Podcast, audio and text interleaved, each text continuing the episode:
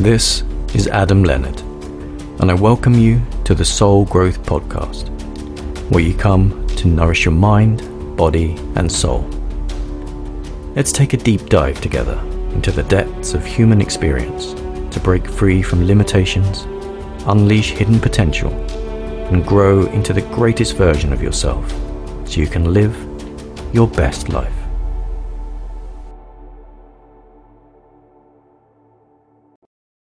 Welcome to episode five. Now, this is my second interview. In fact, I'm actually really excited about this one.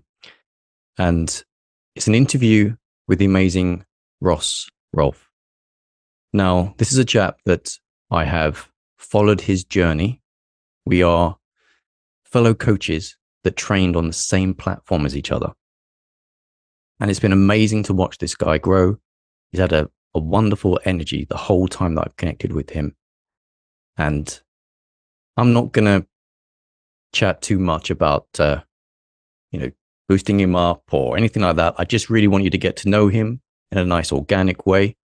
And I'll be honest with you, the audience, that we've chatted before here and we actually decided, even though we've chatted before, that we're just going to get on and we're just going to talk and see where it goes because those are the kind of interviews that we love, and that's the way that we like to be.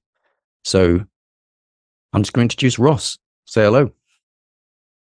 Hello, Adam. Thanks for having me on the show. And um, I'm genuinely really honored to be on here in a part of your journey, especially this early on in your journey. Um, as you know, I've listened to all your podcasts up till now. I've I've been kind of a number one fan from the start. So for me to come on here and get to share this time with you. It's amazing.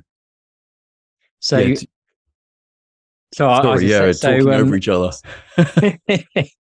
so for, for the listeners, just so you're going to get a bit of a feel who, who I am really. So uh, as Adam said, my name's Ross. So I'm an internationally accredited breakup and divorce coach.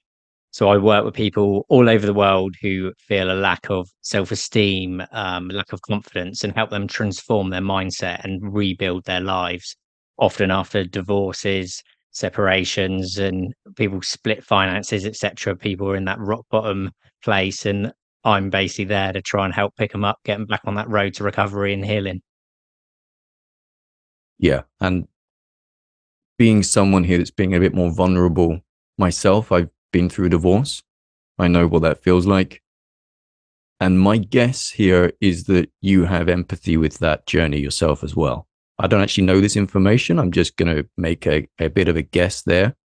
That yeah, yeah. yeah. So uh, what I'll do, I'll, I'll, share with you a bit, bit of my story to give a bit of insight into how I came to be here. Because this isn't a job that you go to a careers fair and end up doing. Um, it it becomes a part of you from your own experiences and what and what you've gone through.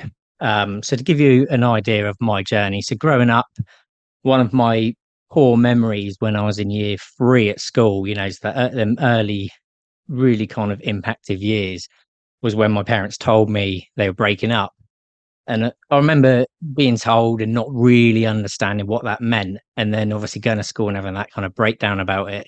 Um, and it's only when I look back now, I'd really realize how impactful that was in my life. Um, I lived with my mum um, growing up after that point, and we didn't really have much money or anything really. Um, although we wouldn't go without, you know, my my mum and um, stepdad would do whatever they needed to do to ensure we had a good life. Um, but you know, we we always kind of missed out on something. So if you're having these kind of school trips where you know everyone's going abroad, I'd always be the one who had to stay. You know, so um, they're kind of some of them early memories. I, I was lucky in that you know both my parents were they're, they're both around um, you know, one of them didn't completely leave or anything like that. Um, but my main support network really at that age was my, my siblings. Um, so I had two brothers and a sister at the time. Um, and I always kind of felt though that that divorce was like a real big change that kind of changed the course of of my life. Um, even back then, I felt that, but I never really yeah had the, the the mindset to really delve in and work out why that why that was. I always felt I was kind of behind other people who had their parents together and you know everything was working out for them. They were getting to do the, the holidays to america and that whereas you know we'd be going to somewhere quiet in the uk if we're lucky you know. So um that was kind of the the early years. Now what one of the things when i was going through all that was basically one kind of constant thing i had was basically playing games with with my siblings um, so, I mean, my, my two brothers mainly, um, but it would be all of us. But we would basically, that would be our kind of like an escapism, really. It, you know, you go, you play, you go into a, like a portal to another dimension to play these games, and suddenly all your real world issues are kind of gone while you're there. They're gone because you, in your mind, you've completely shifted, you've gone somewhere else. Um, you know, quite often when you're in a, you're really getting into a game, all this stuff around you it's almost like it like that it disappears. And actually you're in the game and you you almost don't realize that that, that happens. Um so i kind of had that going on. Now when i got to my kind of teenage years um that was when i first started learning kind of how determined i am as a person um I'm very I'm very determined. Like I I won't give up easily, and that kind of started in my early teens when I started doing skateboarding. Um, and I think that was is when I mean I, I don't know. Have you ever done skateboarding yourself? You know what I I went on a holiday, first big holiday of my um when we went to Miami, right? And I was like seven years old, I think at the time, and my cousin out there like typical Miami dude. So I thought he was cool. You know, uh, he was into skateboarding, and I thought I'm going to do this. Right, I'm going to. I was useless at it. Right, I was absolutely useless, but I gave it a go. And when I came back, I tried doing a bit of skateboarding, but I just didn't keep it up. I didn't, you know, I kept it going for that couple of weeks. It was almost like you got that that buzz after the holiday of I'm going to keep that cool feeling going on. I feel like I want to be, you know, I was, I was kind of impressed by going to a, another country for the first time. So that's my experience of skateboarding, which is very little. So no, I'm by no means a skateboarder. But in what you've said, you you hit the nail on the head of what I, I was going to mention about this. In that, basically, that taught me my determination, consistency. So when you first start skateboarding, it's extremely hard. So you might watch these videos and you just see, you know, you see people doing all these tricks, and you're like, oh, "That looks really cool. I want to learn to do that." Then you have that realization at first that you can barely even stand on the board. You have no balance. You know, if you go down a curb, you fall off, and you fall off a lot. And it's it's almost similar to like when you walk as a kid, apart from you're older now. So obviously, kids don't just give up and go, "Oh, actually, I keep falling over. I'm not going to learn to walk." They keep trying and trying and trying, and then they learn to walk. Skateboarding's similar in that. The only difference is you're a bit older, and you fall and it hurts. But that kind of taught me that you get knocked down, but you get up again, mm. and you get up again, and over over time i actually got really really good and I, have even got a trophy from a tournament but that was wow. my one of my first things that really taught me that don't give up yeah and that was that was one of the the early things now while i was at school um, that kind of carried on and then towards the end of school I, I ended up starting a band at school with with my best friends nice. um, and that and skateboarding it was kind of a bit of a split focus really between the two um, However, with the the music, I mean, I, I'm I've always felt music's got got a real power to kind of it, it can really hit you in those emotions really early on, and it, you can you, know, you can put yourself somewhere else. You know, sometimes you hear a bit of song and straight away you've got that memory of something that's happened. Mm-hmm. Um, so I've always really enjoyed my music, but although I can play instruments, yeah, I play piano, I play guitar, I, I can sing. I'm I'm by no means like exceptionally good or anything like that. I mean, I, I always felt a bit kind of insuperior to my friends because they were they were so focused on just the just the music that they mm. become really really good. Whereas I was splitting. I was trying to be this exceptionally good skateboarder, and I was trying to be really good at the music as well. So it never quite never quite gelled. Mm. Um, and then when it comes to time to go to university, I just decided to leave the band um, mainly because I just felt I wasn't quite good enough I didn't feel I was quite good enough to be with them. I didn't really feel like I, I deserved it. Um, and I felt like I was holding them back, which did actually work because they ended up getting signed. They got a new frontman. They got signed with EMI, had lots of success. You know, toured the world with Elbow, stuff like that. Met Johnny Depp, all these amazing things they did. Wow. Um, and I always felt like actually, like but that wasn't meant that wasn't meant to be my story. You know, that wasn't part of, of me. But I felt like you know, stepping away actually, it gave them that opportunity.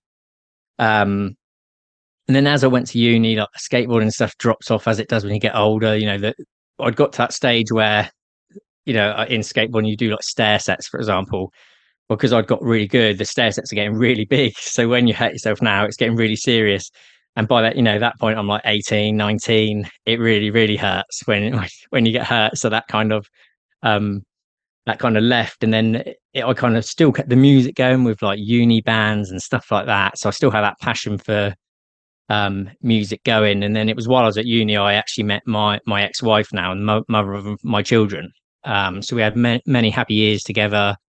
Um, and during that time, I went through various jobs um, and eventually got into the police. Um, and and the reasons for wanting to join the police was basically I had that kind of I suppose it's quite it's to sound quite generic, but that need of wanting to help people and feel like I've really made an impact on making the world a better place. Um, and that felt like a kind of tangible way to do it. And I did that for a number of years um, before really the the, tra- the trauma of it all started to take its toll. Um, I didn't really realize at the time, but my mental health wasn't very good at all. Really, um, I become extremely self-critical and negative, um, and I basically would always start seeing the worst in things. So um, if, if I was going to go somewhere, rather than thinking about the fact that I'd have a good time, I'd be thinking about the fact that, you know, something might happen or I'd been there before and seen these other things that would that, that had happened that weren't good. So I think what what kind of happened is I actually had lost that kind of positive childhood energy and I'd moved into what I, I refer to as like a negative energy. So I was putting all the thoughts out into the world of what I don't want to happen, as opposed to what I did want to happen. And of course, naturally, what happened over time is I'm just attracting more and more negative things um, into my life that I didn't want instead of what I did want. And that's kind of what I got. Um, and throughout the early days of our marriage, we had a few miscarriages and stuff like that. So there was kind of all these things going on that were just chip, chip, chipping away. Um, we eventually were lucky enough to have um, two children together. Um, but my mindset was kind of really poor by the time we had Leo, my second, um, that I'd kind of convinced myself that I weren't really good enough to be around him. I felt like I was a bad influence, um, despite never having actually done anything wrong, you know. Um, but I'd convinced myself I wasn't enough. I wasn't good enough. Um, and I thought I wasn't good enough for their mother and basically just hit the self destruct button, uh, I'd say. Um, I ended up moving out the family home um, and me and my wife separated. Um, and if I look back at it now, I didn't really handle it very well at all. Um, and I kind of feel like I never really then understood you know, how to be reflective and look back at things properly. Um, and, you know, I never really tried to deal with the root cause of my issues. I, I lost my kind of sense of identity, my self esteem, confidence was like extremely diminished. Um, and I, and this kind of downward spiral just kind of carried on and on and on until I hit rock bottom really. Um, and people at work by that point um, expressed concerns to like my supervisor about my welfare. Um, and I got I got to a stage where I basically just felt I couldn't do it anymore.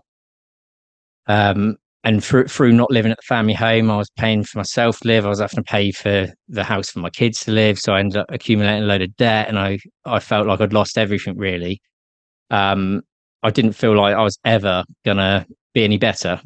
Um, and by this point, I'd even got a new partner by this point, but I'd even convinced myself that she wasn't enough.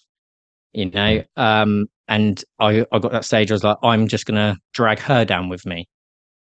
Um, and then by this point, you know, it's, it's been spiraling on. We're go, going on for years now, and then I, I'd, it got to the point where I'm having these daily thoughts of suicide.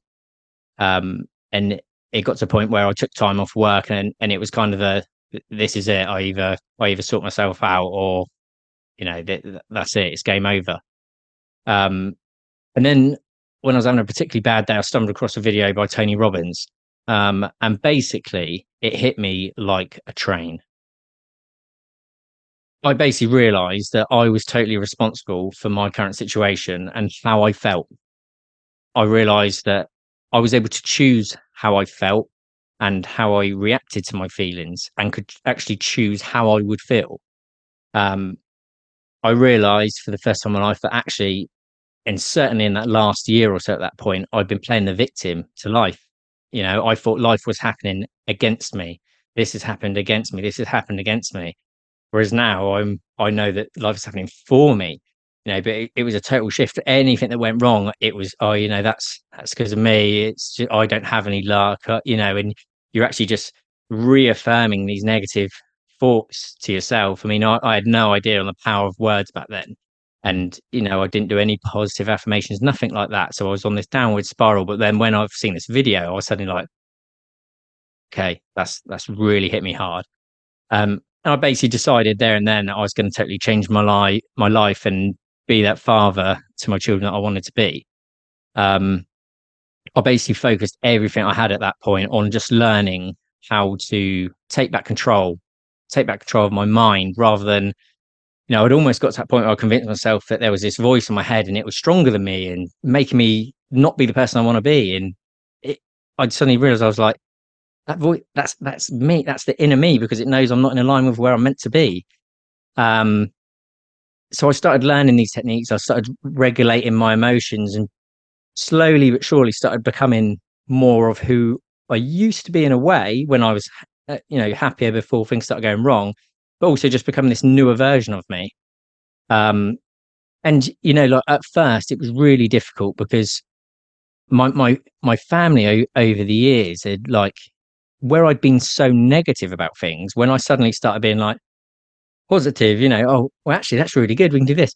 They almost didn't recognize me, you know. So they were almost like kind of like, oh well you're, you know you'll you'll be back to being negative next week and it i realize now it, that was actually coming from like a place of love because i think they were generally probably so worried about where i you know how low i'd got i think they were worried that if if this went wrong where would i go so it's almost like a you know uh trying to hold me back from any form of change out of fear of of of me coming to any more pain um but me being me, and as I said about my kind of determination and consistency early doors, I was like, no, that like I'm I'm all in on this. I I am changing my life. Um, and and and actually, like a, a, funny little bit about this was actually at the time when this happened. Obviously, I've been doing my music in band and stuff. Um, I'd I'd actually had a small record contract actually with another band by this point. That's another bit aside. But um, I had long hair, so I, the listeners can't see me now, but I'm, I'm, completely bald. But uh, when when I when this all hit me and, and I was going through these stages and going through it in the, in the kind of early stage of it, I was like, I need this kind of dramatic change. That I'm fully committed. I'm going down this route. And um, at the time where I, you know, where I'd been low and my hair was quite long, it was just it just looked a mess all the time. I was like, you know, what? I'm just I'm literally just going to shave it off. And my my partner actually had this real shock one day because literally she'd got, literally just gone to shops and I was like, I'm just gonna do it. And I literally shaved off. She come back and she literally just couldn't believe, like, couldn't believe because I looked totally wow. different. Um, but that was it was almost like a thing to myself to go, I'm all in. You know, I, am all I'm all in on this. I'm not I'm not giving up. This is I'm this is my new life. This is how I'm going to be in control of it now. Um, and you know, and since I did that, it my, my, my mindset's kind of grown exceptionally. Um, I've gone from being in, in, that super super low place to actually now I look at everything totally different. I I know how to completely change my perspective on on situations. I know how to reframe it to being somewhat positive, even when it when it's not. And you know, when I look when I look back through life as well, I've I've had so many examples of when you know something happens and at the time you think it's like the worst thing ever. Oh my god i can't believe this has happened to me. Terrible terrible terrible. And then you know a few months down the line something else happens and you're like oh that was lucky. That was lucky i didn't get that because of this. So I, I, had that like with a house i was buying once and you know i really really wanted it. And then literally two weeks before we were going to get it it all fell through. Worst thing ever. But actually I, it was an area i didn't really want to live mm. but i hmm. was just kind of going along with it and then further down the line, we randomly had a person knock on our door and they actually bought bought a house for more money than what we were selling it from. And it meant we could move to where we did want to move. You know, so you have these kind of things, I think, you know, sometimes you fall off the kind of track of of where you're meant to be going in life, but you get given the signs that sometimes you're just not quite in tune enough with with them. And certainly if you're not in that um right mindset really. Um, and you know, I mean, obviously, as I say, I, lo- I love your podcast, and you know, soul soul growth is is massively important. And, and one of the things I'd say, like with the traumas I went to, obviously through doing what what I was doing for for work and that, I, I you know, I've gone to. But if I go right back, I remember the first my first time ever seeing a dead body. You know, um, mm. which was which was my granddad, and since then it, I, have had to go to loads of suicides and things like that. So I've I've seen bodies many a time now, um, and what I realised quite early with them is is it really showed me that the body's a vessel. Mm. Yes, we, we, aren't we aren't the body. We it's it's just a it's a body. It's something we use to get about, but that's not us. And and I think if anyone's ever had that experience where you do see a loved one um, in in that kind of you know that kind of um, state where they've passed, that you know have that thought because that that will really show you that they're still around. It's just they're not there in that physical form. Um. So yes, yeah, so that gives you a bit of an idea of kind of how I've gone that you know gone through my journey and how I've got to here. I apologize, I've been talking for ages, but just, it just felt like a natural flow, Adam. So I thought I'd just get go with it on there for you. No, no, that that's good. And from my end, like you know, pretty much almost all of that was just completely new to me, you know. And so, from my point of view, I was sitting here listening to a story, and it's it's it's beautiful in its own way. I mean, like obviously you're in your own, you know, your own world, knowing all of this stuff. But from my point of view, you know, there's there's multi-talented energy that you've got there, right? You've you've got the the skateboarding, the determination, the musicality, you know, you've got this, you know, this diverse skill set that comes with you, but all this pain, right? There's all this consistent pain. And there's moments there I was going, man, you know, I just wanted to reach out there, give you a hug. Like, don't worry, man, you, you got this. And, but, you know, you've got yourself. Like, I mean, I think that's the, the interesting thing is that there's that beautiful saying, really, that life never gives you more than you can handle. And and there's something you mentioned there, like that mindset of like you realized that you were in, and I think this is the turning point, that very turning point that most people get to is when they kind of realize that they're they are the one that is creating their experiences. That moment where they realize, wait a minute, I'm the magician here, right? I'm the one that's casting the spells, going back to computer game analogy, right? Of the I'm casting my life all the time by what goes on here and also in the heart. When I said here, I was in the head, pressing my head, and also in the heart. And you mentioned, um, you know, life is against me, right? And um, it's a different terminology. To, I'm used to, for those of the audience that don't know this, I'm, I'm going through an EMF course, which is like a, an amazing sort of development course it's my indulgence, right? You know, I've, I've wanted to do it for ages, right? But the terminology they go through there is all about levels of consciousness that I'm passionate about. And the lower level of consciousness is called to me, right? Is where we re- feel think that life is happening to me. And being able to shift over to the next level, which is life's happening by me, is a shift, right? Um, there's a level above that, which is called life's happening through me, which is where we get into more spirituality and quantum mechanics and where we're using the law of balance and law of attraction, everything to work through us. So we don't have to smash our way through life by using determination and willpower. But being able to turn from the to me mindset into the by me is like that first moment where the I call it like summoning the inner beast, like where we go, no, my life is not going to go this way. And that's where I find that it's the the soul.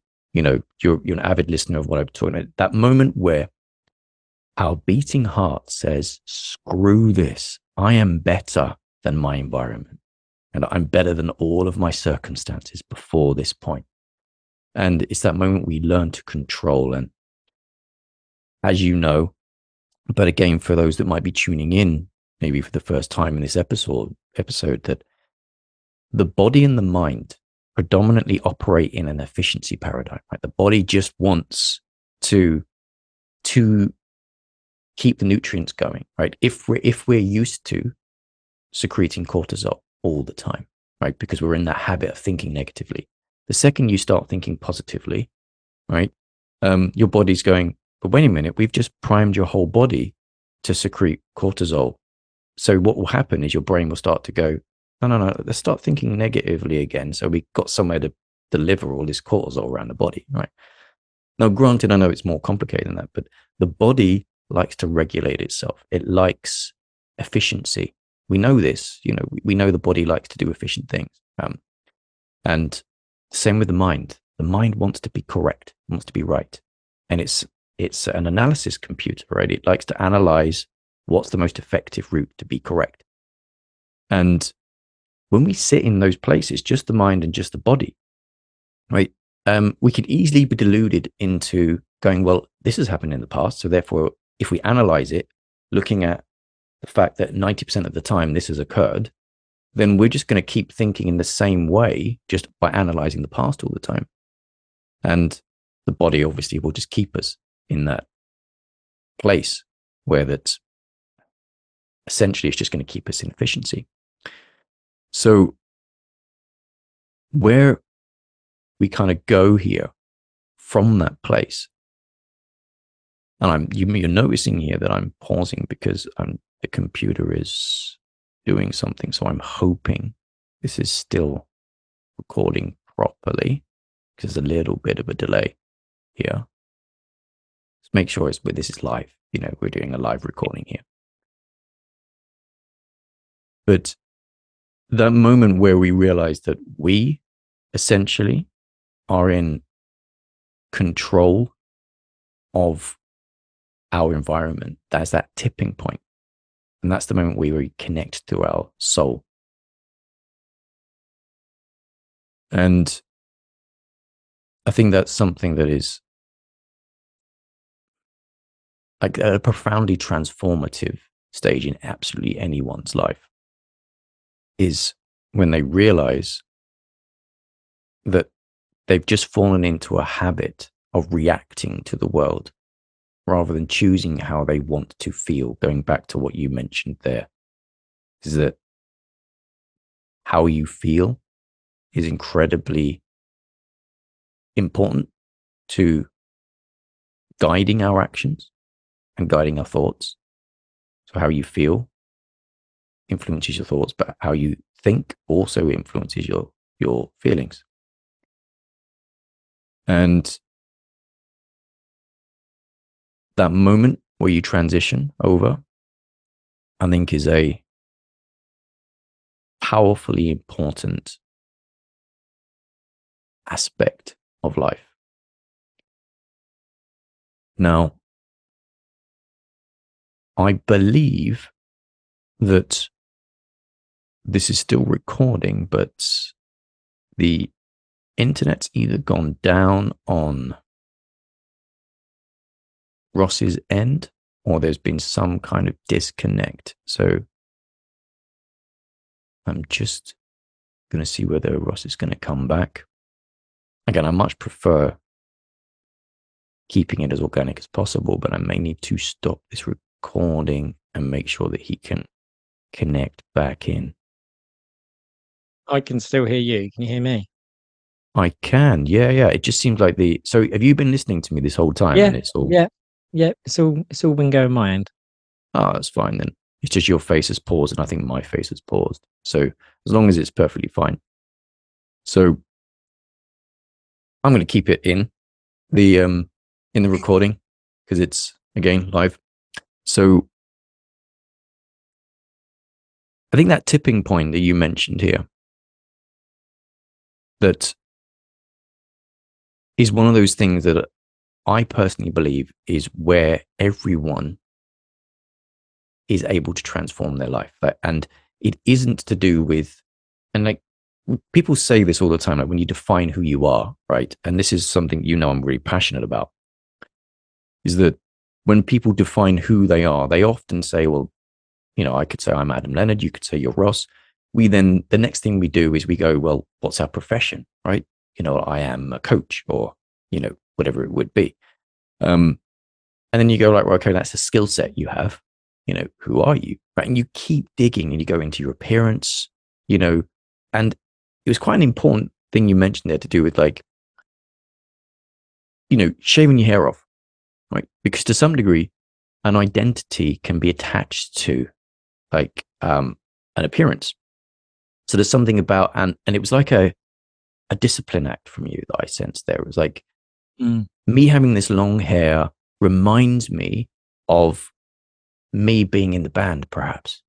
Right. And it was like you shaving that off it was almost like a a denial of, right, well, I can't be going towards a band now because I mm. associate that as my musical side. You know, I grew my hair to fit in with perhaps that that kind of ethos of being in a band, right? That kind of more wild, chaotic, creative way. Right. And you shaving that off was like, no, no, no, that's it. That part of my life is not my focus. So it was like a, it's almost like a disciplined act of choosing your direction. Um, I don't know if that resonates or that sort of part of the process. Yeah, definitely. It was. It was. Um. It, it was strange. It, it was almost like I felt that you, you know, I was saying before about you basically get you, you've got who you think you are, you've got who other people think you are, and quite often you be the person that you think other people think you are, right? And it kind of felt like I'd got to that stage where it was like, right, I'm, I'm having my complete fresh start, and this is this is just one of them things to show people that I'm not just I'm not just saying I'm going to do this. I, I I'm fully fully committed to to to to doing it, and it almost felt a bit like a rebirth by doing it because it it was so it was so kind of so out there, and I knew people would question it, and it almost rather than having those um you know those bits where you you knew it where I'd been off work and stuff. I knew there'd be people talking about why I'm off and rather than rather than um, just leaving that all to chance and that, I, I, knew that actually part of it was if, if I've just shaved that off, people go, "Why have you shaved your hair off?" And I could just tell them, "Well, this is because I'm on this journey. This is what I'm doing," and it just helped with that reaffirming of this is where I'm going. Tell everyone. Um, I'm I'm very much a person. I wear my heart on my sleeve um, with with things as well. And I thought, you know, what? I'm I'm sick of kind of hiding away and and um, keeping all these, you know, how I've been feeling and that to myself because it got me nowhere. So I was, I was like, I'm just going to be open and honest. It, and it, you know, if anything, it was a conversation starter. Um, but it just for the, the main thing for me was it, it just felt like it was part of that rebirth. I was, re, you know, I was, I was moving into what I was meant to be at that point. Yeah, I love that. And I reckon there's quite a few people that will find that pretty inspirational because it's a you know, it's a massive change in appearance. And it says to the world that my physical form, you alluded to this with when you looked at the, you know, dead bodies in your, you know, police career, that um, I suppose the difference between a career and job. And I think now I'd probably say that's your police job, right? Um, but essentially, the noticing the meat sack that we're in, right? We're all in these mechanical bodies of you know, organic material. And it does simply house the soul. And this is one of the things that I, I looked at. I mean, if the body's here to maintain its state, it, it's an efficiency paradigm, right? It just wants to keep the energy flowing properly. It doesn't want to run out of energy, wants to have its stores, all that kind of thing. And it's only the soul that makes us push our body to the extremes, right? It's, it's only like your body and your mind, if you were to just be sitting there listening to your body and your mind, doing your skating, like all the things you were doing, right? Of trying to do all the step jumps and stuff, your mind would go deductively, there is a 97% chance that I will fall off and really severely hurt myself. You know, the, the body's going, this is using up all of my energy reserves. Um, and I, I don't think it's very effective for me. Like, but what wins? You're beating passion right? And and it, to me, this is how I would define the soul, and I have before in my previous episodes. It's the part of us that goes, I don't care about the risk. I do not care if I'm going to be wrong or what people think. I'm simply just going to do what my heart wants to do. I love it, and I, to me, I, the soul comes from the vibration of love. it loves doing it. So it's damn well going to do it. And the moment that anyone connects to that, that's when greatness occurs, right? When people forget caution, you know, they forget fear of being hurt or fear of failure or fear of judgment or anything. They just do it because they damn well want to. And there's power in that. And I think, you know, you showcased that in that act in itself, just not caring what people think, shifting things around. And, you know, in reflection, this is one of these things that I like to come back to. And, and I talk to a lot of spiritually minded people. And there's an awful lot going a lot going around in the spiritual field of um, sort of karma, of which does exist, and a kind of, I suppose, a belief that everything's completely pre-planned, and that if things are going bad, that's the way it should be going, right? And it's one of the things that I've always had an intuitive push against, right? Even though I'm very spiritually inclined. It, I've often had, as I've I've uh, mentioned before on the podcast, a, a an ascended Shaolin monk, and talk to him in my spiritual development stages, where I would be able to meditate and, you know, out of nowhere there would be the guide that would just appear to me. You know, he's got his staff, he's there in his Shaolin robes, and I could literally hear a dialogue going on in my head as if I was talking to someone.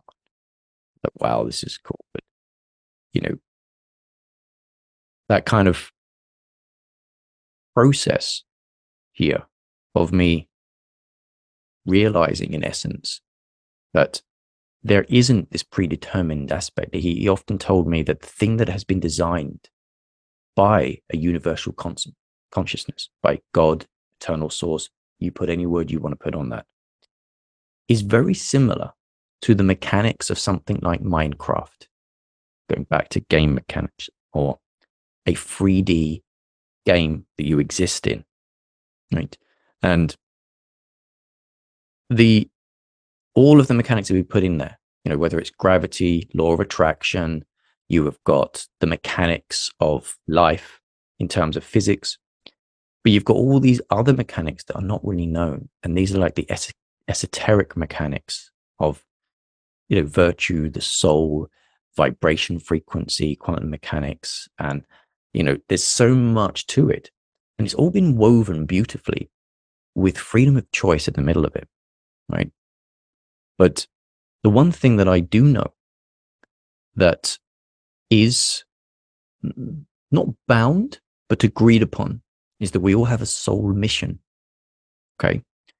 Believe it or not, we chose to be born into our specific environment with specific parents, with within this specific timeline, with our specific body and a, and genetics that are switched on and off in certain areas to give us certain talents in certain areas and certain detriments perhaps in other areas in order to learn specific things right?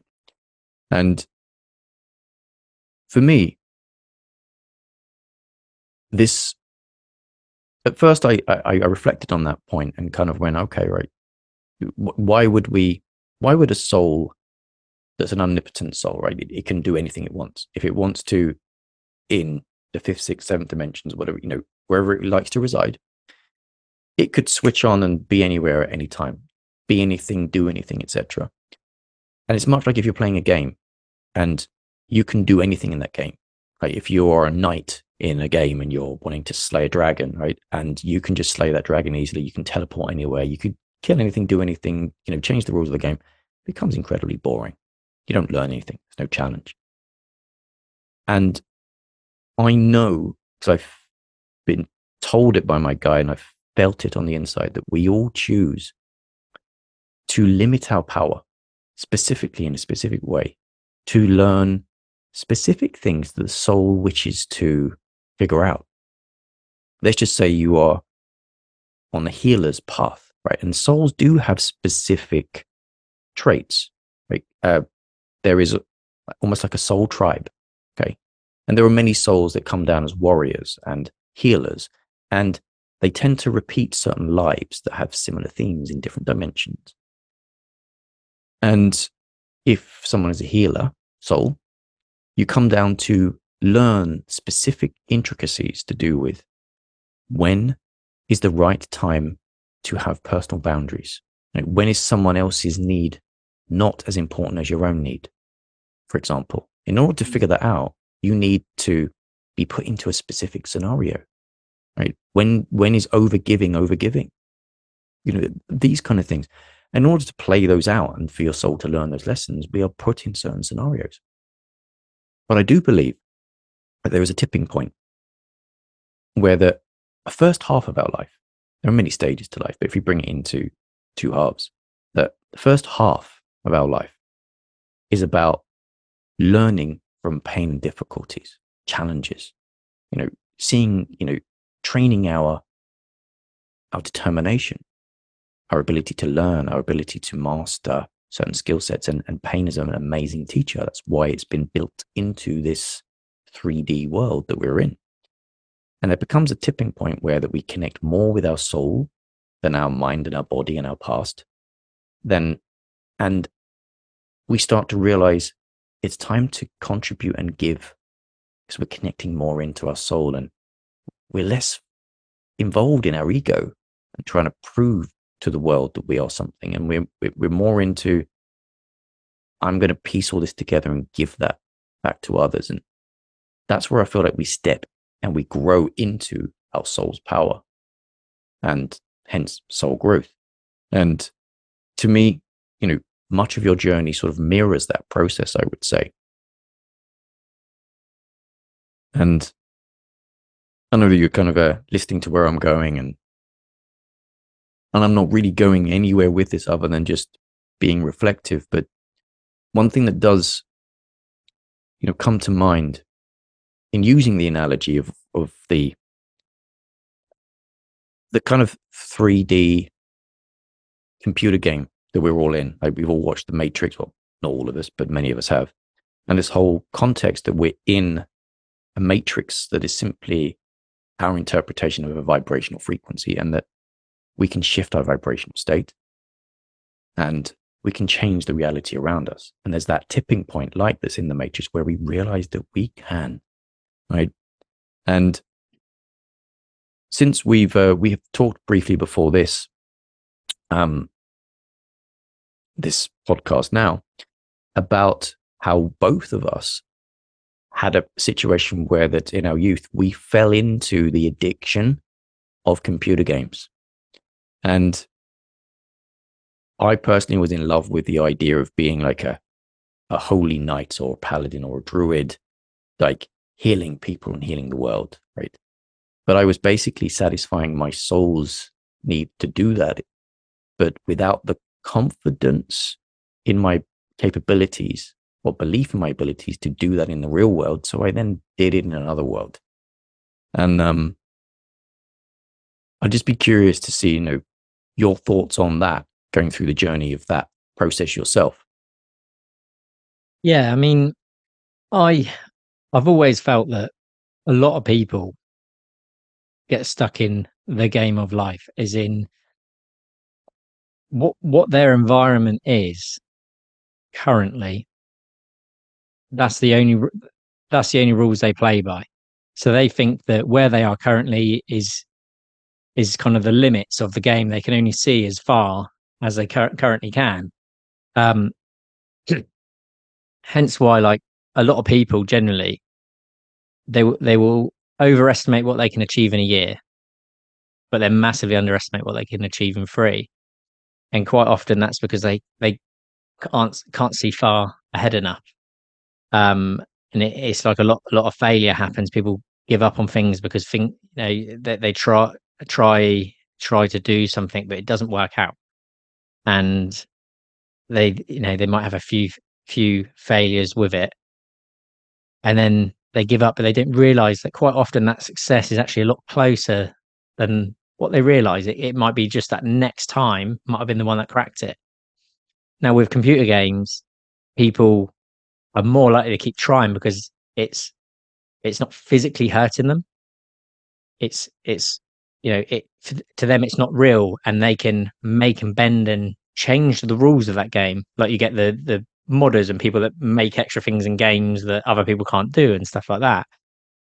And I think some people get so caught up in the in in the life game that of, of what their current um, situation is that they don't really realize that actually if you if you apply what computer games are like to real life you can actually be the player.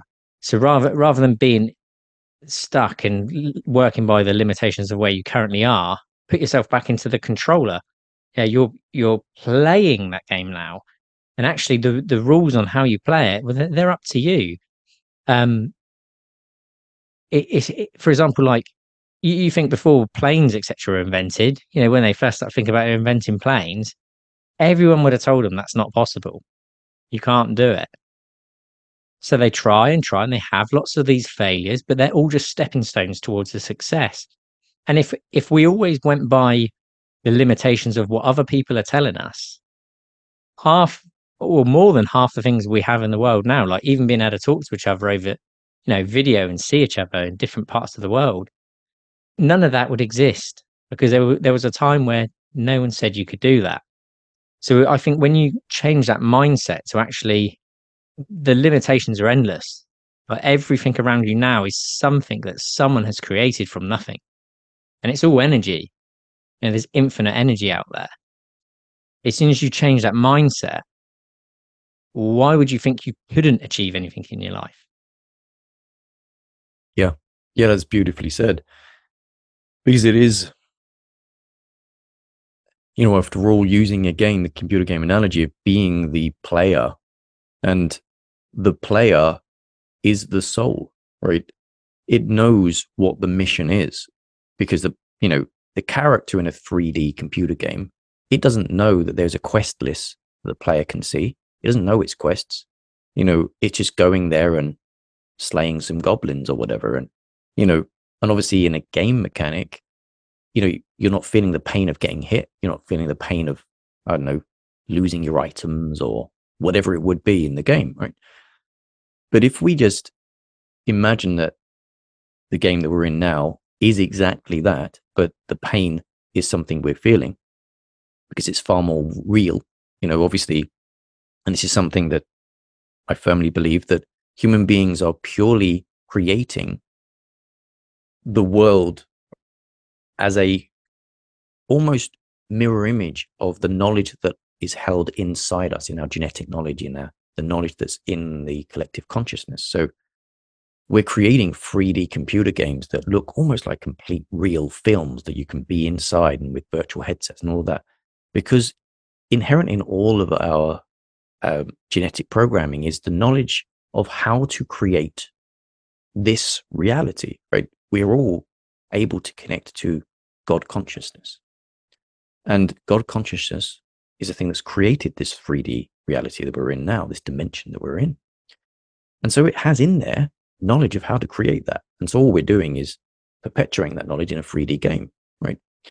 Um, and the ability for us to step outside, like you mentioned there, go into player and to just check in. What are my current missions? Right? What's my mission? What, what, what am I supposed to be doing here? And just acknowledging that, okay, the pain that I have to go through in the game is just part of the process, right? If you're playing a game, it's not going to be exciting if you can just walk up to someone, press click, get your reward. There's no challenge to that. There's no journey to that. The thing that's exciting about a game is that the, you've got challenges, you've got difficulties, you've got desire, you've got obstacles to overcome. That's the thing that makes it challenging. It's the thing that makes it exciting. I think when we can look at our life like that, to go, well, what is my current mission? What are the challenges? And to realize that this is my movie, right? My movie that I am, what would make my movie exciting? Right? No one would watch a movie or play a game where that everything's perfect. There's no difficulties, there's no challenges you know, would anyone go to that movie? You know, perfect life. Like nothing goes wrong. They're just happy. Person sitting being happy. Right. You know, you're just not, you're not going to watch that movie. You're not going to play that game. Right. So when we start to look at life as being an adventure, a way for us to grow in power and strength and to develop our character, develop skill sets, ability to recover and learn and progress onto something else. And that's when we start to realize that that's what the real adventure of life's about. And, you know, it's it, when people can get round to that mindset, I found that really tends to shift people's perspective. They stop getting lost in the problems and realize that they're just the consequence of growth or the consequence of, you know, um, progression, essentially. And it's interesting that I, I'm reflecting on the computer game scenario. It's like sometimes, I don't know whether you've done this. I've often thought to myself, why did I get lost for years? and I would say it's probably 20 years worth where that all the hours I was putting into online gaming, right, which I haven't really talked about on the podcast at all, was in my mind, I keep going, well, that was kind of lost time, right? I'm thinking, if only I didn't do that, right? But I've done that to go through the pain of realizing the consequence of putting all of my ambitions into a game. That's what I think. A false sense of achievement is gaming, right? You're, you're achieving in a game and not in real life is in some ways easier. Computer games are designed to give you reward easier. You can get it quicker and easier, and it stimulates you, and your brain gets stimulated. It triggers the dopamine. Oh, I want to do more of it, right? Um, but I did that in order for me to then portray that message and help people get off it. Because I've had quite a few friends that I've said the same thing. Like, you've got so much to give. Like, why are you putting so much time into it? And they've kind of realized and cut back and specifically my nephew. I love him to bits. He's like a almost like a carbon copy of me. Um, like, but he's 16 years old, and he was really into games, into FIFA and Minecraft and all the others that were going out. And eventually, through him being very spiritually open, very empathic, he went through similar bullying and other stuff that I went through. Exactly, it's like he's, he's oddly exactly the same, and very spiritually open, could see, feel stuff, empathize with people, feel their emotions in such a unique way. And he got completely into games. And I've managed to connect with him and be like, look, for me, it took me a long time to wean off of that, right? Uh, I don't play any games now at all. I've cut them entirely out. And it took me years to wean off of that conditioning that was in my brain, right? It's just the synapses and the patterns of the brain that, that was keeping me addicted. And I've managed to, from all that wisdom, help my nephew to escape having, you know, to do the same distraction for maybe 15, 20 years of, of his life. Um, I know he's going to go on and do amazing stuff, but for me there, that was, I know one of my soul's gifts is to help people that get sucked into the gaming side of things to realize it's, it's a, it's a distraction, right? That's one of my gifts that I know that pain and delusion of self, lack of self awareness taught me that, right? So I can then give that. Um, but you know, spirituality was almost my journey of having a spiritual side that can sense and feel energy to work through the trials and tribulations of being a psychic reader and a healer and feeling outcast because I was not like everyone else and sensing things that I didn't know and then, you know, walking the path of being a teacher and a psychologist and trying to find a way to piece together the logic, the science, and the spirituality has been my journey. And that's ended up becoming my primary gift within my coaching. And my perspective is that all of our trials and tribulations all serve to give us a gift that we're giving to the world. And you know when when looking at your journey you know you've got you've got wonderful gifts to give but what would you say have been the trials and tribulations that have taught you your greatest gift over the years? I would say i i i genuinely believe my main gift would be that i almost feel like i'm a key. And and that's a key where i can when I connect with someone, especially when it when it's like a, a client and we're you know you have that relationship where you can talk to someone about things that you you would maybe never talk to anyone else mm. in the world about. And it's that real honest conversation and i've i've been finding more and more over the kind of over the last five years i'd say since i've been on this journey is i'm I, i've got like a key to make people realize that they can achieve far more than they ever thought they could it, it's like i unlock their mind and they, they've been living with all these boundaries and all of a sudden they have that moment of suddenly all the rules of the game are gone. They're gone and they're totally in charge of their life and they can achieve whatever they want to. And when I see when I see people have that moment, that for me, I mean the energy and the feeling I get from that, it it it makes everything worthwhile. Every trial and tribulation I've had to this point, every time I have that with with someone, it's just you know I, I feel like I get to give that back and and that energy you give them the the ripple effect that has around the world you know that you, you you've unlocked that for them and then they go on and things they say and do to other people you you literally make the world a better place. Yeah it's beautifully said beautifully said. That ability to help someone unlock their full potential which is a massively mutual passion of both of ours that's why we both chose to become coaches and your specific niche and area of working is I know it's uh, within the coaching world. This is this is something that is a an area that requires quite a lot of deep reflection, a lot of soul searching, because coaches are called to help. Right? I, I would arguably say that both of us have a healing soul. You've, uh, I, I also wanted to go and join the police because I wanted to contribute, protect, help people. That was when I was living in Wales. But uh, I was trumped by someone that um, knew a lot more Welsh than I did. Um, but I tend to find that healer souls tend to gravitate to certain situations. You know, um, and even in our case, I've been in a, a situation where that I was in a divorce scenario and then chose a path towards you know, computer games. I think even we played similar classes in those games as well, similar passions.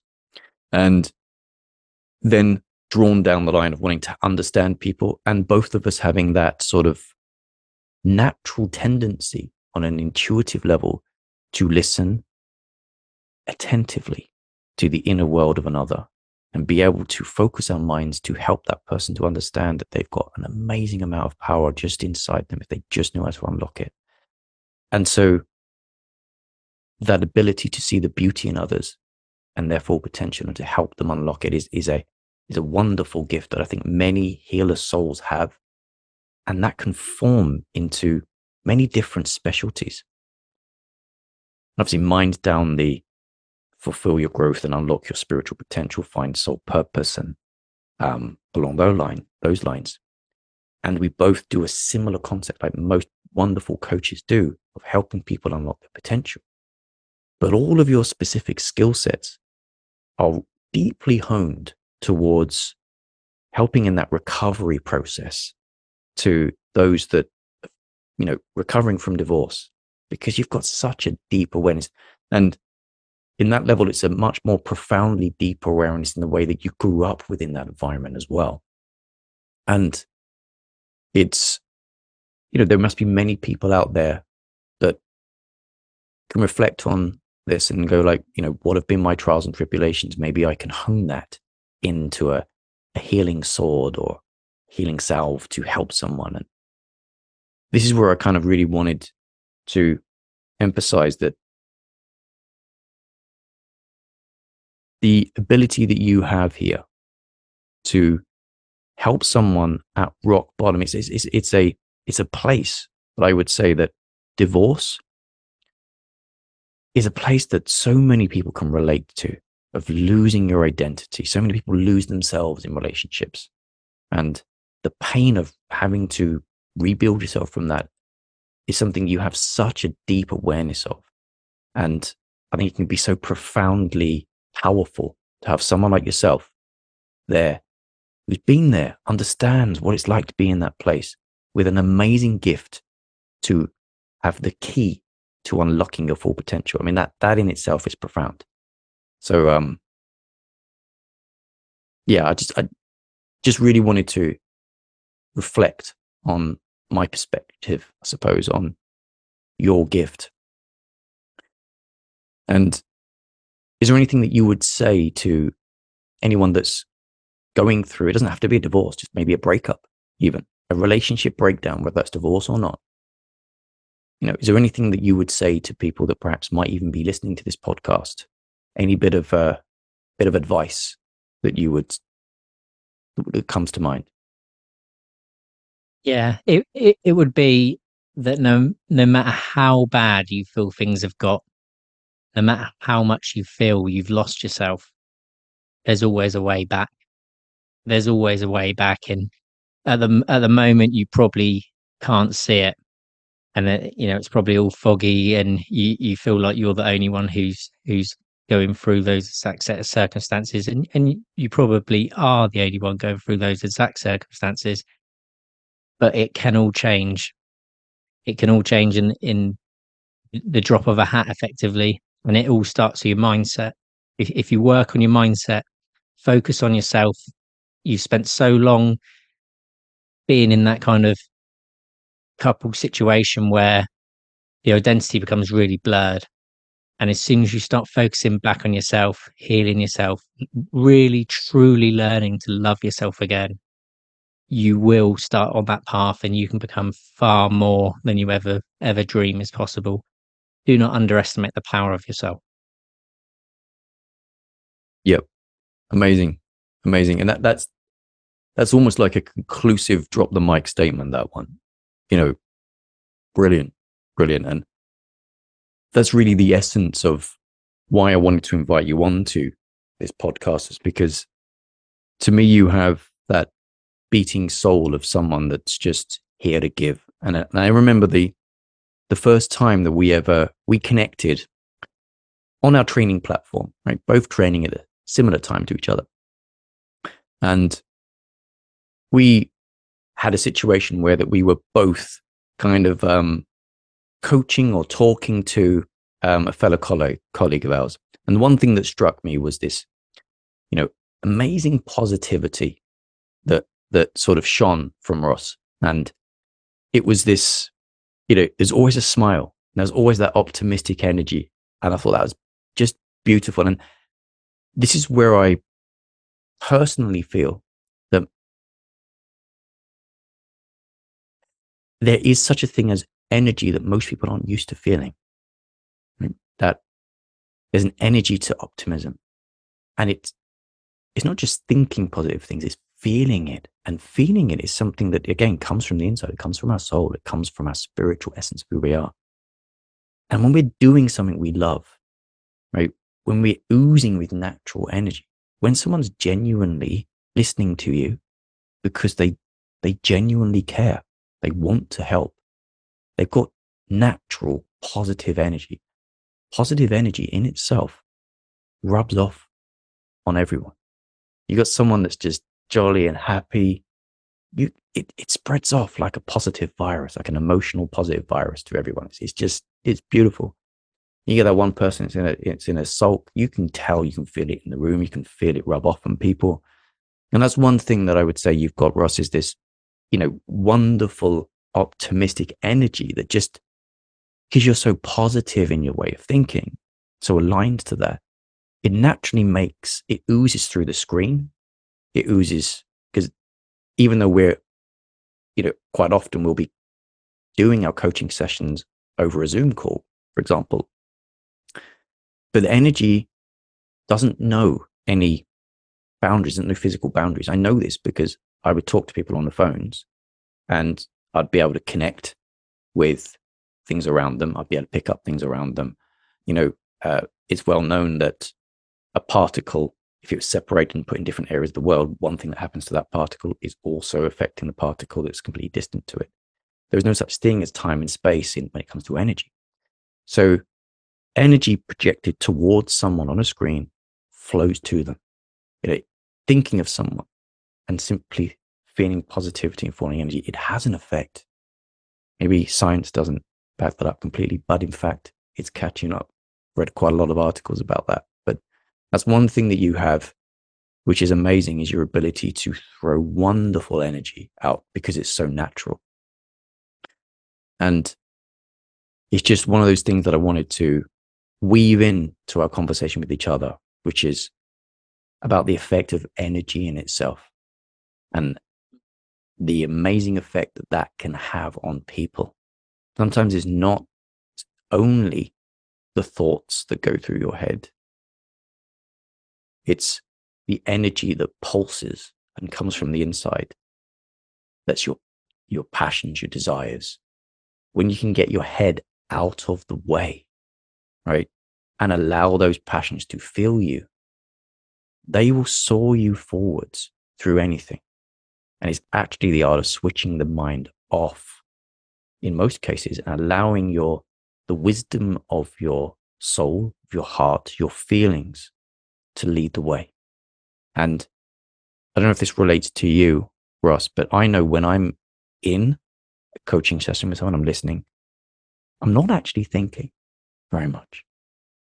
Like, I think most people would have a perception of a coach as that they've got a list on a computer, they've got certain questions they need to ask in maybe a certain order, they've got a strategy, they've got a focus. None of that's going through my mind at all. I'm there, 100% present, feeling. I'm feeling their energy, listening to them, empathizing with them, understanding them in the deepest way. And there's a certain amount of raw intelligence. It's almost like that when you're fully open, being present, there's wisdom that comes from the soul. Right? It just flows through you. When you feel someone, understand someone, you just know how to help. It just comes through from the energy of the passion of your soul. The wisdom of your soul is what I would call it. And I just wanted to, of talking about that, just to gain your impression or your perspective on what I've just said there.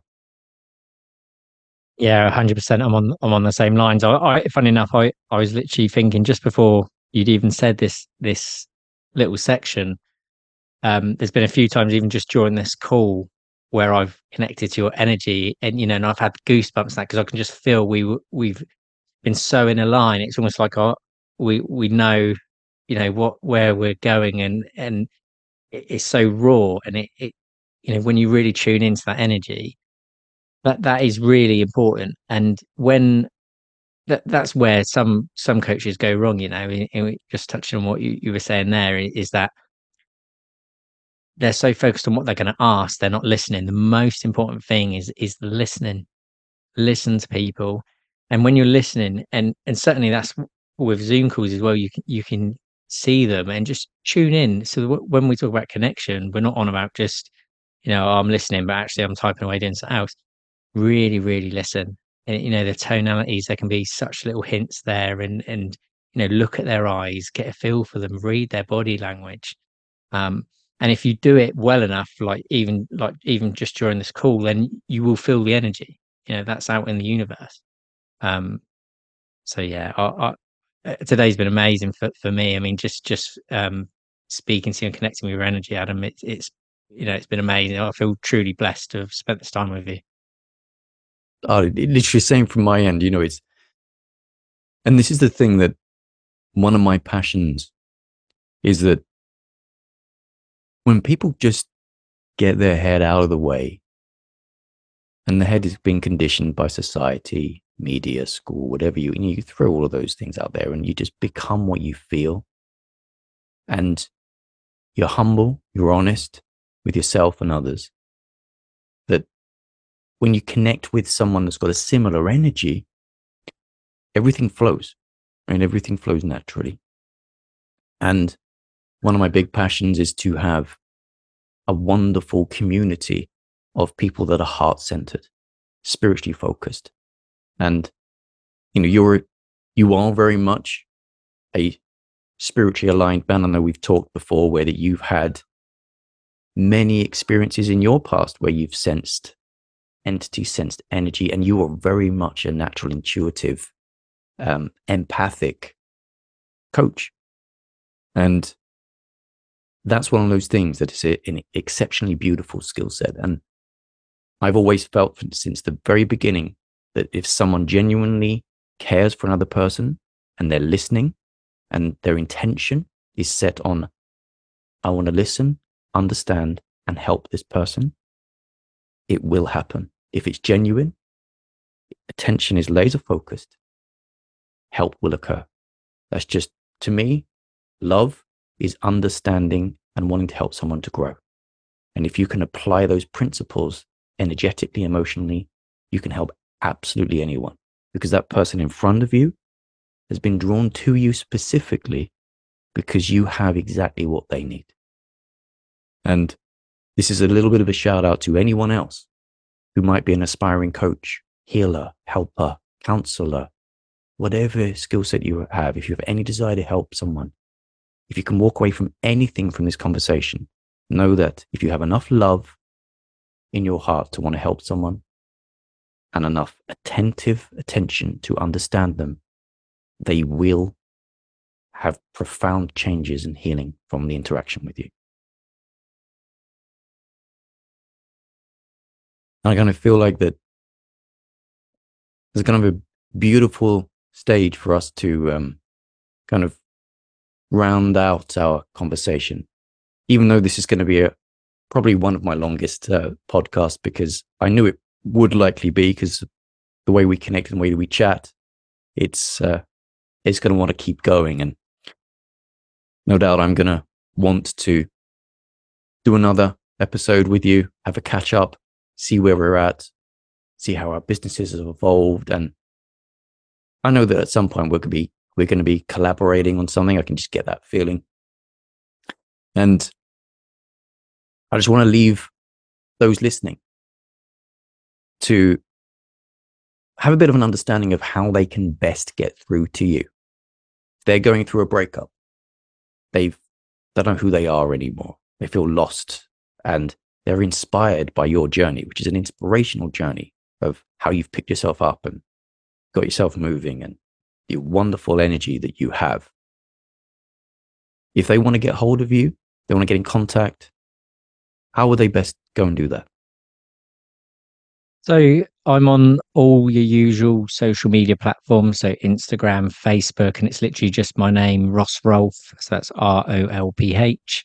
Um, or alternatively, I have a website, so www.rossrolph.com. Um, don't don't be shy of sending me a message. If you message me, I will always re- reply back to you, um, no matter what stage you're in. If if you reach out, I will always reach reach back and get in contact and connect with you. Amazing. Amazing. Right, Ross. Seems like we're going to have to conclude this at some stage. So, um, as beautifully said, you know how to get, then the audience know how to get hold of you. And until next time, Ross, we will conclude our wonderful interview with each other. It has been an amazing uh, privilege to spend this time talking, connecting. I know it would be, but it, it's actually been better than I thought. So, um, absolute pleasure. All right, time to end. So, thank you very much for those of you that have um, listened in, and uh, I'll look forward to more wonderful episodes coming up. And for those of you listening, please send all of your love and gratitude and thanks to the wonderful Ross for spending time with us on this episode. I'll talk to you next time. Bye for now.